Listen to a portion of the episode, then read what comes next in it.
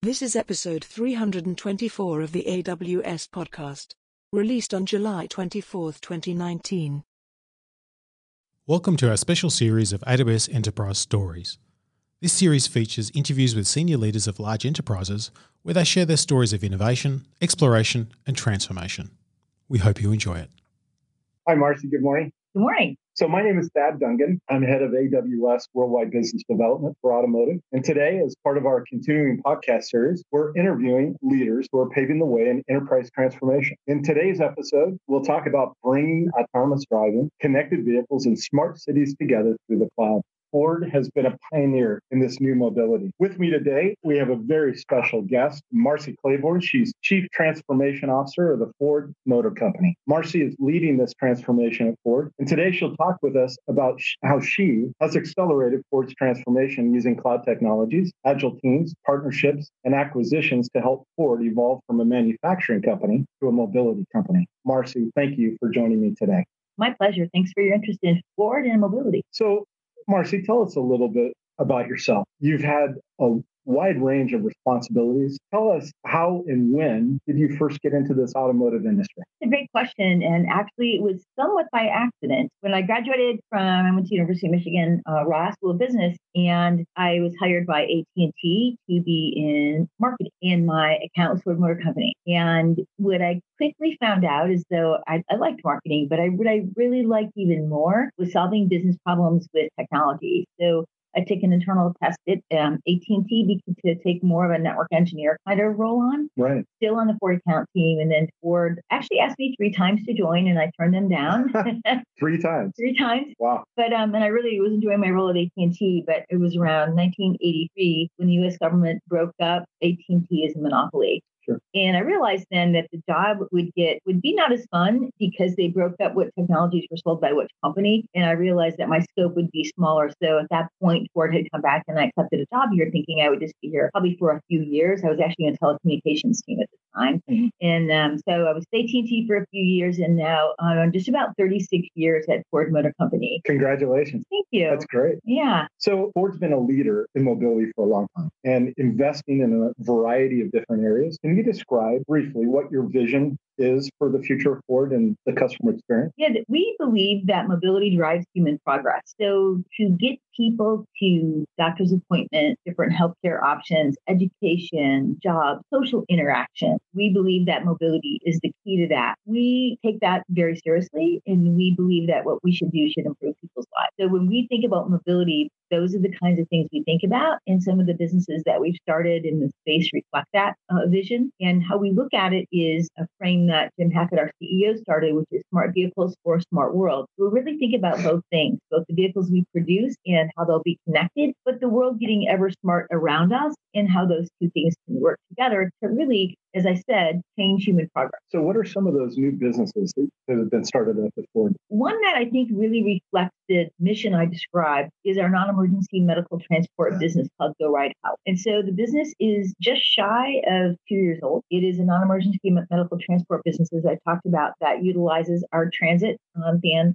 product. And then we upfit it so it is wheelchair accessible. And we wrote all the software and algorithms around that to do the routing, tailing the interaction with hospital and payer facilities. We have a large hospital network in Michigan, Beaumont Hospital Network. Sure. Yeah. But also we've announced several other um, large partnerships and now we've gone national, Michigan, Ohio, Florida, some others in, in the hopper. So the business has really taken off. It's an underserved area. The average benchmark for getting one of these special patients to a hospital appointment is on time arrival of 57%. That's the industry average. We're hitting 98% right now.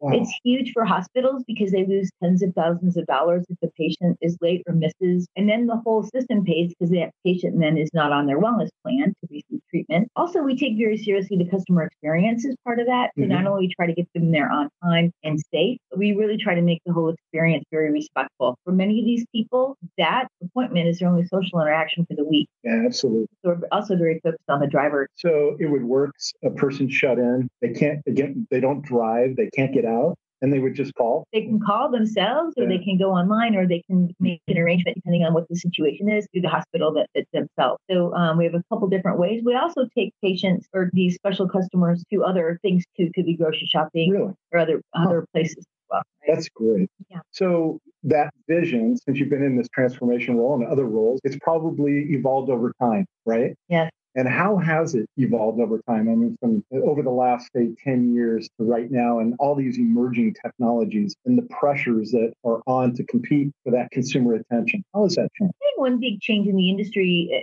not only just for the industry as a whole is that who your competition is has changed dramatically. So we used to just kind of focus on what the other OEMs are doing. Right now, our competition is uh, the OEMs, but really, in fact, probably importantly, a whole lot of other players in the technology industry, all competing for that share of screen time in the vehicle or connectivity through a phone. That's great. So, how does that impact Ford's products, their designs, and how they connect with the customer? Has that had immediate impact in the roadmap? I mean, that's a, a really great question. And one of the things that we worked on the last couple years is how do we get our vehicles connected? So we have 100% connectivity plan now. And by the end of this year, 100% of all new vehicles in the US will have a built in modem. And by the end of uh, 2020, you know, 90% yeah. of all our global vehicles will be 100% connected with modem. So that has had a huge impact on our vehicle cycle plan, adding this connectivity not only having the modem built in, as I described in, in the US and our global markets, but also looking at the electrical architecture that's part of our vehicle and how we can leverage that for things like over the air updates. It's had actually a big impact on the product. That's just the technology side. The most important thing is the customer experience. So now that they're connected, what's that experience like in, in the vehicle? So a couple of things. That's neat. So 90% of all your global products will have that telematics pipe that they'll be connected. So Asia and Brazil, that, that's really impressive. So how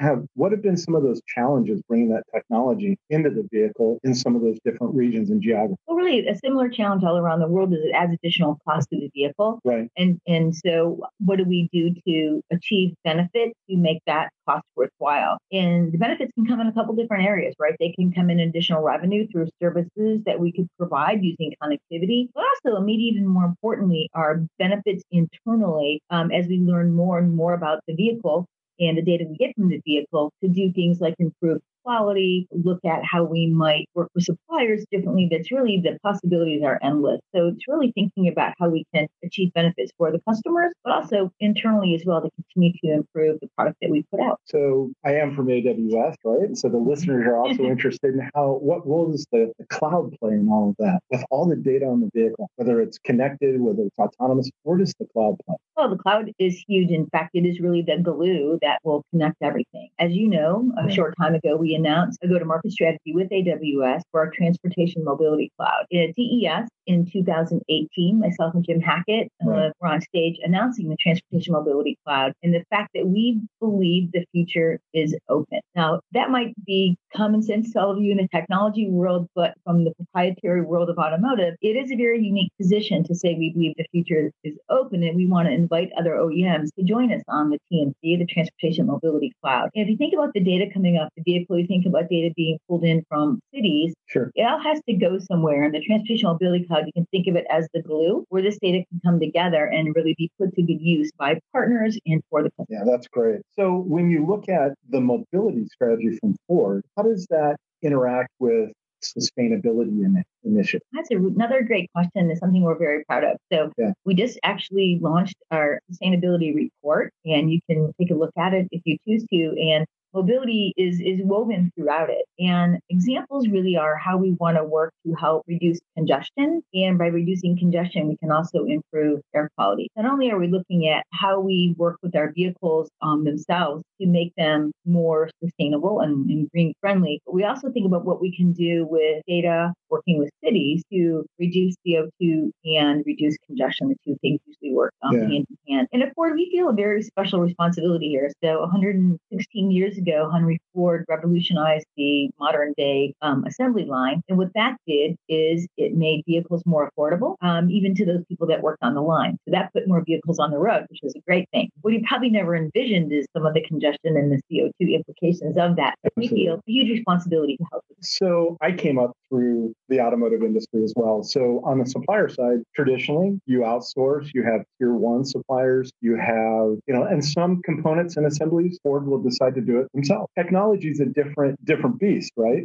And it's a little bit different than just, okay, I want this component and it needs to be delivered with this kind of quality. How does Ford look at technology partnerships? What do you look for? How, how might it be different from traditional sourcing or outsourcing? That's a good question. And couple things. Number one, with all of our suppliers, we look at do our values align? Is it a good partnership? Is it a win win for everybody that's included in the relationship? So that's kind of, I would call that table stakes with how we operate. The other thing, though, from a technology partnership perspective, that you have to be aware of is that things can change very quickly. So you have to be ready to adapt and make changes if need be. And um, another thing I think about a lot is what pieces of your strategy will commoditize over time and what pieces will be your differentiator. Or if you've ever read the Startup Playbook by David Kidder, but he yeah. talks about your unfair advantage. So, what are your unfair advantages or the moat that you're going to build, yeah. and what partners help you build that moat? So, maybe just an add on to that question startups. Startups are, they, they come up, they're early seed, they start, uh, and they disrupt. How do you view, how does Ford view startup companies and the role they play in maybe bridging the gap where there might be some white space or where they might be able to accelerate development and even, you know, cloud providers? You know, what's what's the idea there around startups? Startups, and we uh, obviously Autonomic, which is the TMC Transitional Mobility Cloud provider, was a startup. And one thing we think about with startups is they they have their freedom maybe to innovate and move at a different pace. And also to maybe more quickly try things out and work through, you know, triage through that and decide if something's going to be a long term possibility or if it was really just a learning for the future. You get into some larger companies like Ford, and of course, we have, we make an automobile, so we have processes that are risk averse because we're very safety minded, et cetera. A startup might have a product that's just based on software, and some of these safety issues might not apply, and therefore they can move at a different risk case and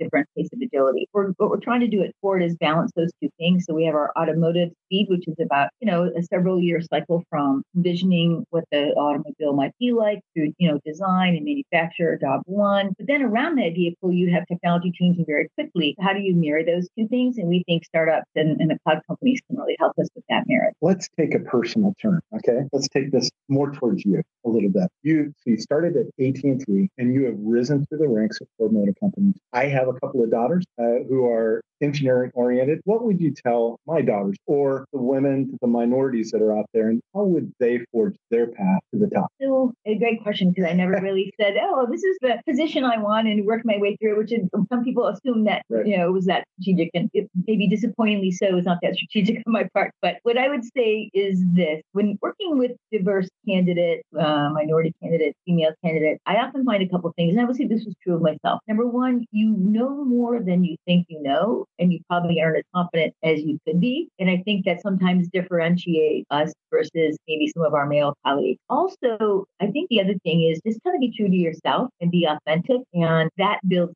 trust. Trust helps build relationships. And in the end, I have found that's one of the most important things you can have because you can't know everything, you can't do everything yourself. And so having those relationships and those partnerships and building a great team, that's what it's all about. What have been the attributes of your best teams? Oh, that's a great one. I'm a huge believer in your you're as strong as your team. And so the best attributes are a team that work seamlessly together with their arms locked. And whether you're in the room together or one of the representatives in the room, you're speaking from the same voice. You can challenge each other. So there's um, healthy tension, which is a great thing because you challenge each other, you push and you probe, and then you come to an aligned position based on compromising with all the great ideas and opinions in the room. And then you move forward together and you have a lot of fun doing that. I'm going to ask you a tough question again. If I were to walk out now and ask one of the people that have worked for you, describe Marcy, what she like to work, what would they say to me? So I think they would say that fair, but probably not easy to work for. Um, because I, the bar is high. I hold the bar high for myself and everybody around me, but we will achieve great things together and we'll have a lot of fun doing it. But it probably won't be your easiest journey either. Yeah, that's fair. We've been joined by Marcy Klevorn, the Chief Transformation Officer at Ford Motor Company. Marcy, thank you so much for your time today. Appreciate your candid answers, and I wish you continued success at Ford. And congratulations on your your career to this point. Thank yeah, you. Thank you. It's been a pleasure.